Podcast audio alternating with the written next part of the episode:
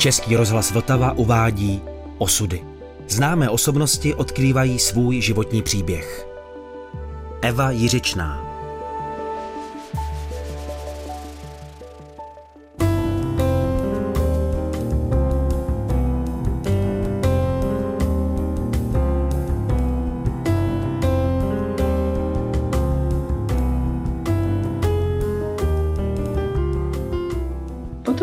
začala víceméně pracovat pro sebe, nebo jsem začala svou vlastní kancelář, tak samozřejmě ty začátky byly velice obtížné, protože jsem mohla dělat jedině velice malé projekty. Člověk musí mít pojištění, musí mít tým lidí, se kterými pracuje, musí mít velkou kancelář. A tak na začátku já jsem měla to štěstí, že jsem potkala jednoho malého človíčka, který přijel do Londýna s úmyslem se stát architekt, ale poněž neměl ani maturitu, tak se naučil stříhat vlasy. To se mu zdálo zřejmě to nejlepší, co k architektuře se přibližovalo. A ten mě začal dávat úkoly, jako navrhnout malý obchod a další obchod. A ta naše spolupráce potom vedla k velším projektům. Ale já jsem se od něj naučila víceméně, co to jsou interiéry, protože on ty interiéry viděl tak, jako člověk z praxe, kterému vadilo, když cokoliv se dostalo do cesty tomu, co on chtěl udělat, co znamenalo prodat co nejvíce šatů, které on nakoupil. A tudíž to, že architekt většinou se snaží udělat víceméně jakýsi monument, tak se obrátilo jiný proces, že já jsem tvořila pozadí pro to, co on v tom obchodě potom dělal sám.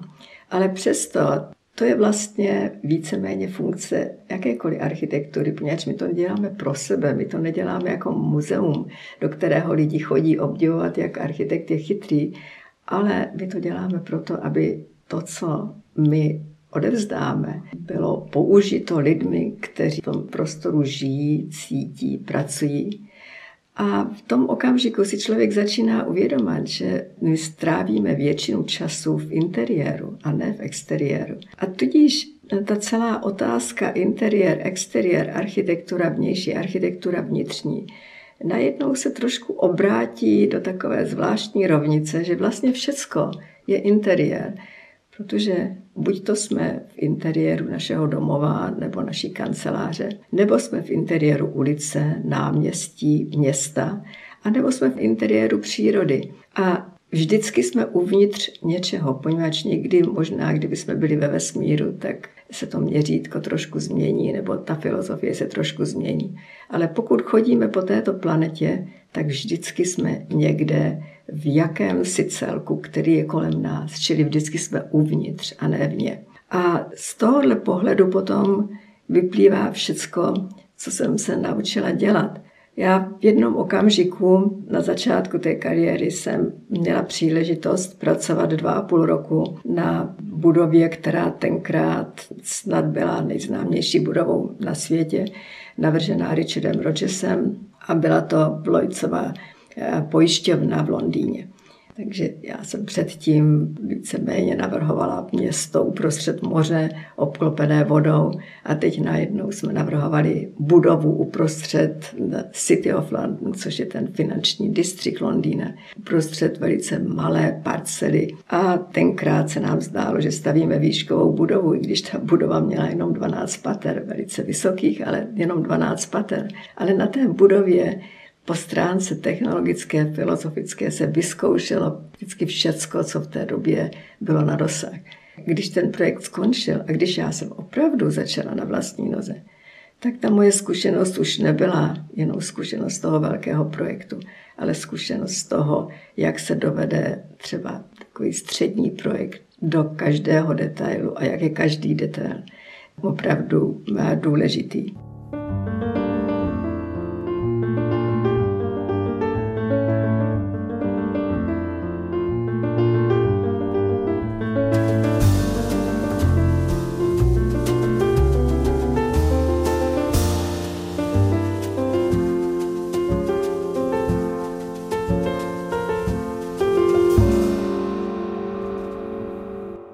Ten první projekt, který my jsme získali, byl obchod pro veliký obchodní dům Haroc, kde nás pověřili, aby jsme udělali celé patro. A samozřejmě pro začínajícího architekta to taky nebylo jednoduché, poněvadž já jsem znala firmy stavební. Na tom projektu se taky účastnil Jan Kaplický, protože jsem si ho přizvala, poněvadž to byl velký projekt. A on se tam velice silně zapsal svou estetickou ploškou. Jeho estetické pojetí architektury bylo daleko eh, jiné než to moje. Ale nakonec ten projekt taky víceméně znamenal určitý přelom, jednak v tom, jak já jsem se na věci dívala a hlavně, jak klient najednou začal vnímat, co vlastně architekti pro něho můžou udělat. Jež on si vlastně nikdo neuvědomuje, že v těch začátku těch 60. nebo koncem těch 60. a začátku 70. let Obchody nedělali architekti, obchody dělali obchodníci se svými zaměstnanci. Čili vnitřní architektura města nebo toho komerčního celku se víceméně rodila. To byl začátek úplně nové epochy. Kanceláře, to už nebyly kanceláře, ve kterých prostě byly jakékoliv stoly, si člověk mohl dovolit koupit bez ladu a skladu ale najednou architekti se začali zabývat jednak zařízením, osvětlením, životními podmínkami, vstupními částmi.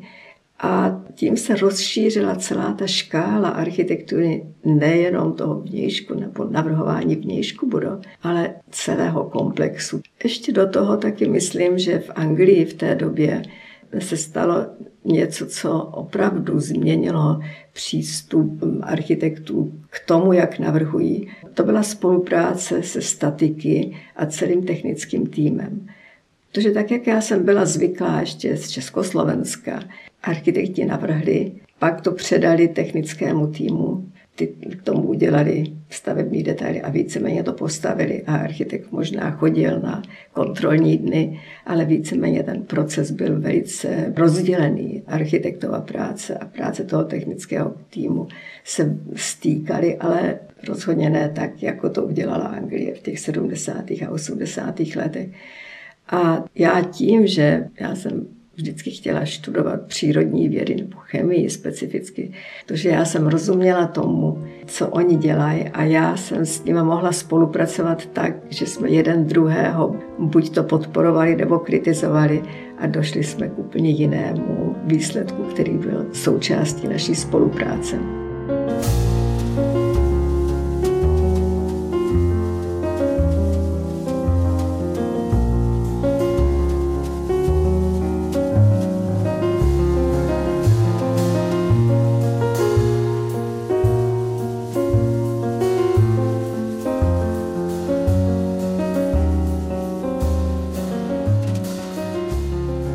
Architekt dospívá v životě velice pomalu. Sice vyštuduje a myslí si správně, že je schopen předělat celý svět. A tak to musí být, protože když ta mladá generace nemá energii a odvahu něco začít, tak zůstaneme všichni sedět ve škamnách a nic se nepohne. Ale tím, že ta mladá generace nemá zkušenost, ta jejich odvaha je do nebe volající. A to asi se stalo mně. Ty začáteční projekty opravdu bylo neustále, neustále objevování toho, jak věci dělají ti, kteří zkušenost mají a musel opravovat svoje chyby. No a v tom okamžiku taky myslím, že já jsem poznala něco, co na té architektuře, myslím, miluji do dneška snad nejvíc. A to je spolupráce s těmi, co tu architekturu staví. To, že člověk něco nakreslí na kuse papíru a potom to jde do výroby, tak to je velice jednoduchý. Ale co ty hoši v té výrobě s tím musí dělat, poněvadž architekt to navrhne tak, aby to vypadalo. A velice málo kdy, zvlášť na začátku svých praxe, ví, co se vlastně s tím objektem, který má na mysli, stane, když to přijde na takzvanou pracovní plochu. A když vidíte, jak ty hoši že v blátě, v prachu, v zimě se potýkají s tím, co my jsme tam se smolili, tak je to dojemný, že pořád ještě nastane spolupráce, že oni vás z ty stavby nevyhodí, že vám dobrovolně poradí a s úsměvem vám vysvětlí, že některé věci se dají udělat daleko lepší, když to udělají po svém, než když to udělají podle nás. A z tohohle procesu, takže na jedné straně je ta spolupráce s tím technickým týmem a na druhé straně je ta spolupráce s těmi, kdo ten projekt vykonávají. Proces opravdu je složitý. Jakým způsobem se musí domlouvat se svými klienty, jakým způsobem získávat povolení něco postavit. Poněvadž architektura je vizuální disciplína. A my můžeme o architektuře krásně mluvit, ale pokud ji nevidíme, tak nevíme, o čem je řeč. Proč bych ještě chtěla říct jeden aspekt, Samozřejmě, když se člověk dostane do určité polohy, že už něco se naučil, či něco ví, tak většinou za ním někdo přijde a řekne, nechtěl bys učit studenty, protože těch, kteří studenty učí, těch z praktického života je většinou málo, protože mají málo času. Ale já jsem se mnohokrát dala přemluvit a ta spolupráce se studenty, to je zase další složka, kdy máte pořád tu komunikaci, s mladými lidmi, plnými energie, plnými nápadů, kteří chtějí změnit svět. Člověk čím víc těch chyb udělá, tak tím víc se bojí udělat další a tím víc už má pocit, že by radši nic neměnil, aby znovu se nedostal do situace, kdy se udělá chyba, která taky třeba něco stojí, nebo se klient rozčilí, že se utratilo víc peněz na konci. Ale od studentů člověk neustále získává energii a taky je neustále v tom kontaktu s mladým světem. A to si myslím, že pro každého architekta by mělo být součástí jejich práce, poněvadž jinak, jakmile tam zůstane ta obrovská mezera mezi tím, co se děje ve školách a mezi mladými lidmi a těmi, kteří už si v životě vybudovali jakousi pozici, tak samozřejmě jak ta komunikace, tak ten výsledek trpí. Od začátku, co jsem víceméně začala na, na své vlastní noze, a ta kancelář začala s šesti lidmi, ale rozrostla se do 15 až 20. A těch 20 to už je pro mě těžko kontrolovatelné, poněvadž já opravdu jsem ráda, když mě někdo zavolá o půlnoci a zeptá se mě na detail kliky u dveří, takže vím, jaká tam je klika. A to se na tolika projektech nedá dělat, pokud ta kancelář je většího typu. Když jsem pracovala v velkých kancelářích, ať už to byla ta kancelář, když jsem pracovala na přístavu, anebo kanceláři ještě Daročise, tak jsem si zvykla na to, že ti, kteří víceméně jsou duší té kanceláře, nevědí o tom, co se děje na jednotlivých eh, tenkrát na prknech rýsovacích. A já jsem ráda, když někdo mě dá tu důvěru, že mě požádá o jakýkoliv projekt, takže já ten projekt kontroluji, takže mu můžu dát to, co já jsem sama schopná nejlépe ze sebe dostat, což je někdy víc, někdy míň, někdy se to povede víc a někdy míň.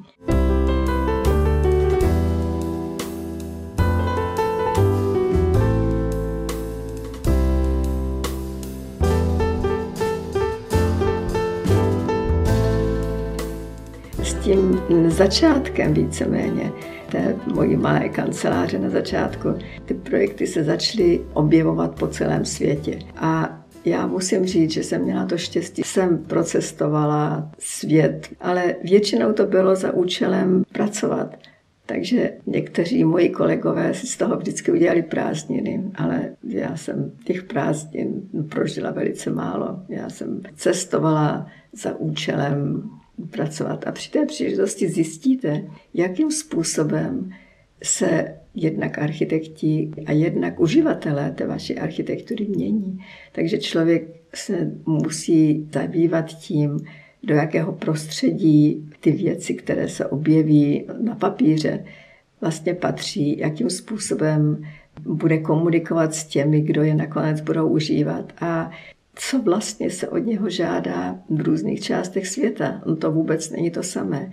A ta architektura, i když teď mluvíme o tom, že je globalizace a že architektura je všude stejná, do jisté míry ano, ale pořád ještě zaplať pámbu si udržujeme velké rozdíly. Já myslím, že to je důležité, aby člověk tyto rozdíly podporoval. Jestli všechny města budou vypadat jako všechna americká města, ve kterých jsem byla, kde je prostě v centru pár zasklených běžáků, kde jsou kanceláře a veliký komerční komplex, anebo ty komerční komplexy, kam se dojíždí autem a kde lidi tráví víceméně všechen svůj volný čas, tak to bude opravdu smutná tečka za vývojem civilizace. Tím, že jsem nejenom jezdila navrhovat, ale přednášet, účastnit se všelijakých konferencí, tak opravdu já musím životu poděkovat za to, že jsem se setkala s tolika současnými architekty, kteří dělají všichni po svém to, co umí nejlépe. A to se já vždycky snažím studentům jako dát do vínku, že architekt je zajímavý jedině, když je jiný než ty ostatní. Ale ten názor musí být z nás samých a ten názor musí být jiný, nežli ho dělá náš kamarád, náš soused. A samozřejmě, že čím víc člověk cestuje, čím víc těch věmů má, tak samozřejmě to mění celý přístup k tomu, jak přistupuje k základním principům designu. Daleko víc přemýšlí o své zodpovědnosti, protože to, co do jakého prostředí zasadíte, tak víceméně to vytváří atmosféru. Ty, kteří ho používají, víceméně jsou obklopeni tím, co vy uděláte. Já myslím, že tak asi v polovičce mojí kariéry se do toho přidal aspekt naší zodpovědnosti za životní prostředí. Když já jsem přijela do Anglie, tak se nikdo nezamýšlel nad tím, jestli auta znečišťují města, jestli víc aut znamená, že města budou méně zdravá a méně vhodná pro jejich obyvatele. Klimatizace přerůstá a doteď klimatizace pořád nám přerůstá přes hlavu. A těch všelijakých teorií, všelijakých pokusů připomenout člověku, že na této planetě je hostem a ne, že ji dobývá a ničí, to je pořád ještě záležitost, kterou většina světa nerespektuje, nerozumí a nechce o ní slyšet. Já jsem přesvědčená, že možná, že se ještě toho dožiju, že opravdu budeme stavět budovy, které jsou úsporné, ten celý vývoj vede k tomu, že tvoříme to, co chceme a pořád se necháme unášet možnostmi technologie. A teď najednou si musíme ty křídla trošku ustříhnout a zamyslet se nad tím, jestli ta technologie je správná, jestli nám přináší to, co od architektury chceme. Já se vždycky s údivem dívám na studentské projekty, ve kterých se objevuje tolik dobrých nápadů, ale ve skutečnosti v našem životě jich je to tak málo. Jsou projekty, které vyhrají architektonické soutěže, ale v celku my pořád stavíme tak, jako se stavělo za našich dědečků a jako v tom celkovém měřítku ten pokrok je opravdu pořád ještě velice, velice malý. V Londýně teď už nesmí do centra Londýna jezdit auta, která jsou na naftu, v Londýně se snižuje počet parkovacích míst natolik, že má lidi přestávají jezdit vlastním autem a půjčují si auta, když chtějí vyjet někam na výlet. Autobusy jezdí ekologicky a opravdu ta snaha udržet čisté město, hlavně ten střed Londýna, který opravdu, když já jsem přijela v tom 68. roce, byl skutečně nezdravý, špinavý, pořád ještě ten proces pokračuje. Já doufám, že ještě bude dlouho pokračovat. Já mám svoje auto taky na naftu a už ho prakticky skoro nepoužívám, jedině když jedu někam z Londýna a přemýšlím o tom, co udělám. Ale samozřejmě člověk přemýšlí při každé cestě, Myslím si, že ten pokrok tam je daleko rychlejší, než ho vidím kolem sebe tady. Samozřejmě, když je tolik aut ve společnosti, tak ty auta někde musí žít. A když jsme začali navrhovat kancelářské budovy nebo jakékoliv budovy, tak jsme vždycky měli podmínky, jaká je kapacita parkovacích ploch. Na rozdíl od Prahy, kde pořád je přehnané množství aut v každé budově, které jsme se dotkli, tak v Londýně se teď už staví v centru Londýně budovy bez parkování. Celková tendence je vymítit auta ze středu města, pokud to není nutné něco dopravit, dodat, nějakým způsobem uspokojit tu, tu komerční kapacitu centra města. Já nevím, jestli to bude elektrické auto, nebo jestli to bude nějaká jiná kategorie, která nás zbaví tohoto hrozného způsobu otravování dětí už od mladého věku. Ale myslím si, že ta tendence je správná, takže, jak říkám, já do centra Londýna už nejezdím.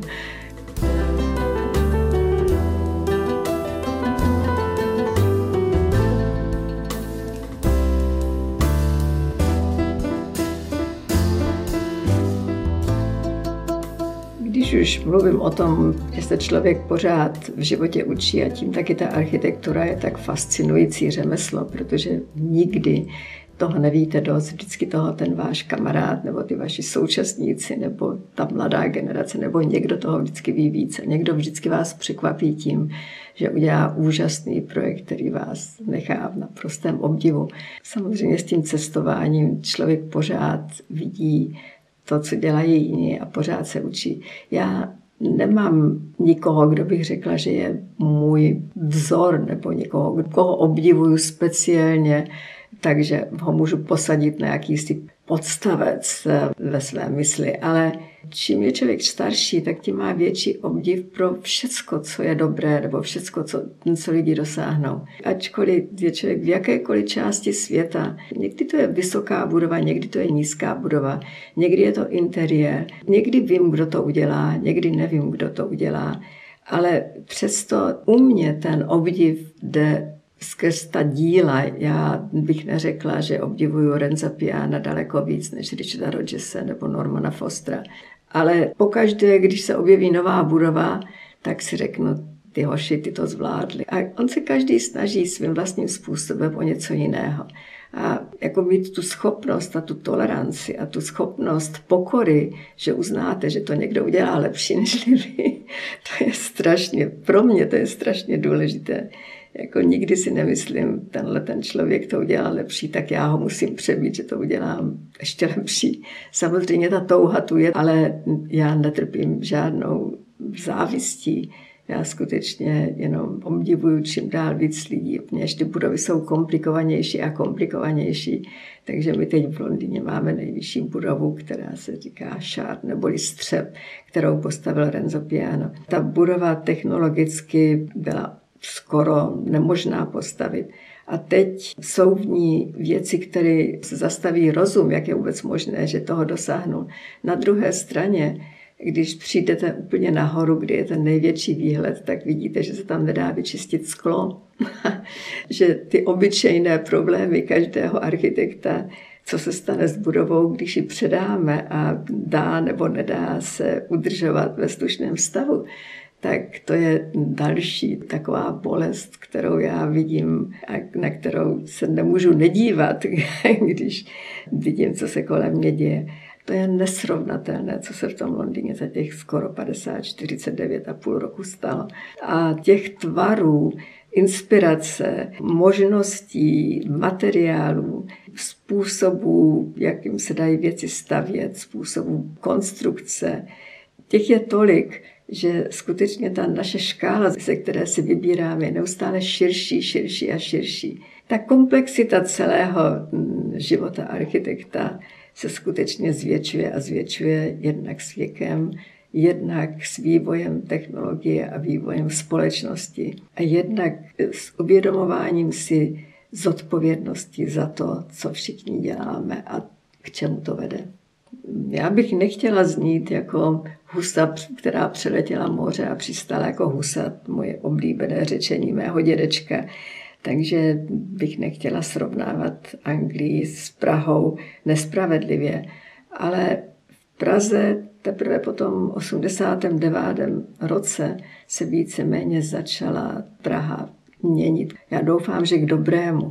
A samozřejmě k tomu třeba přispěly i takové nešťastné události jako povodeň, která Praze přinesla nový Karlín, což já považuji za jeden z nejpozitivnějších věcí, které se Praze staly.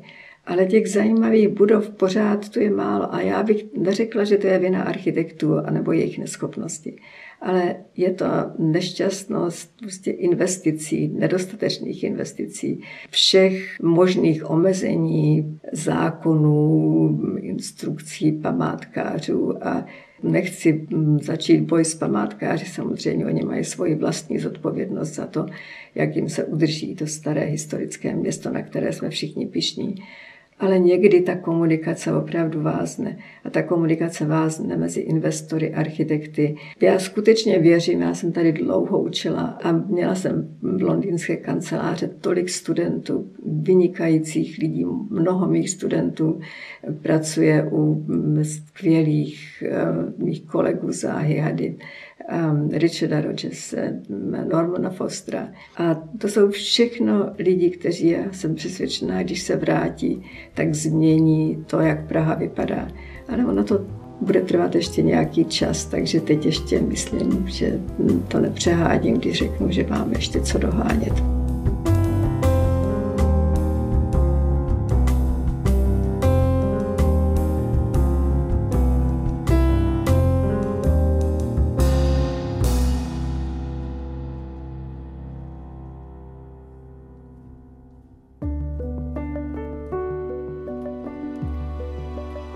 Podcast Osudy připravil Český rozhlas Vltava. Další části si poslechněte na webu vltava.rozhlas.cz, v aplikaci Můj rozhlas a ve vašich podcastových platformách.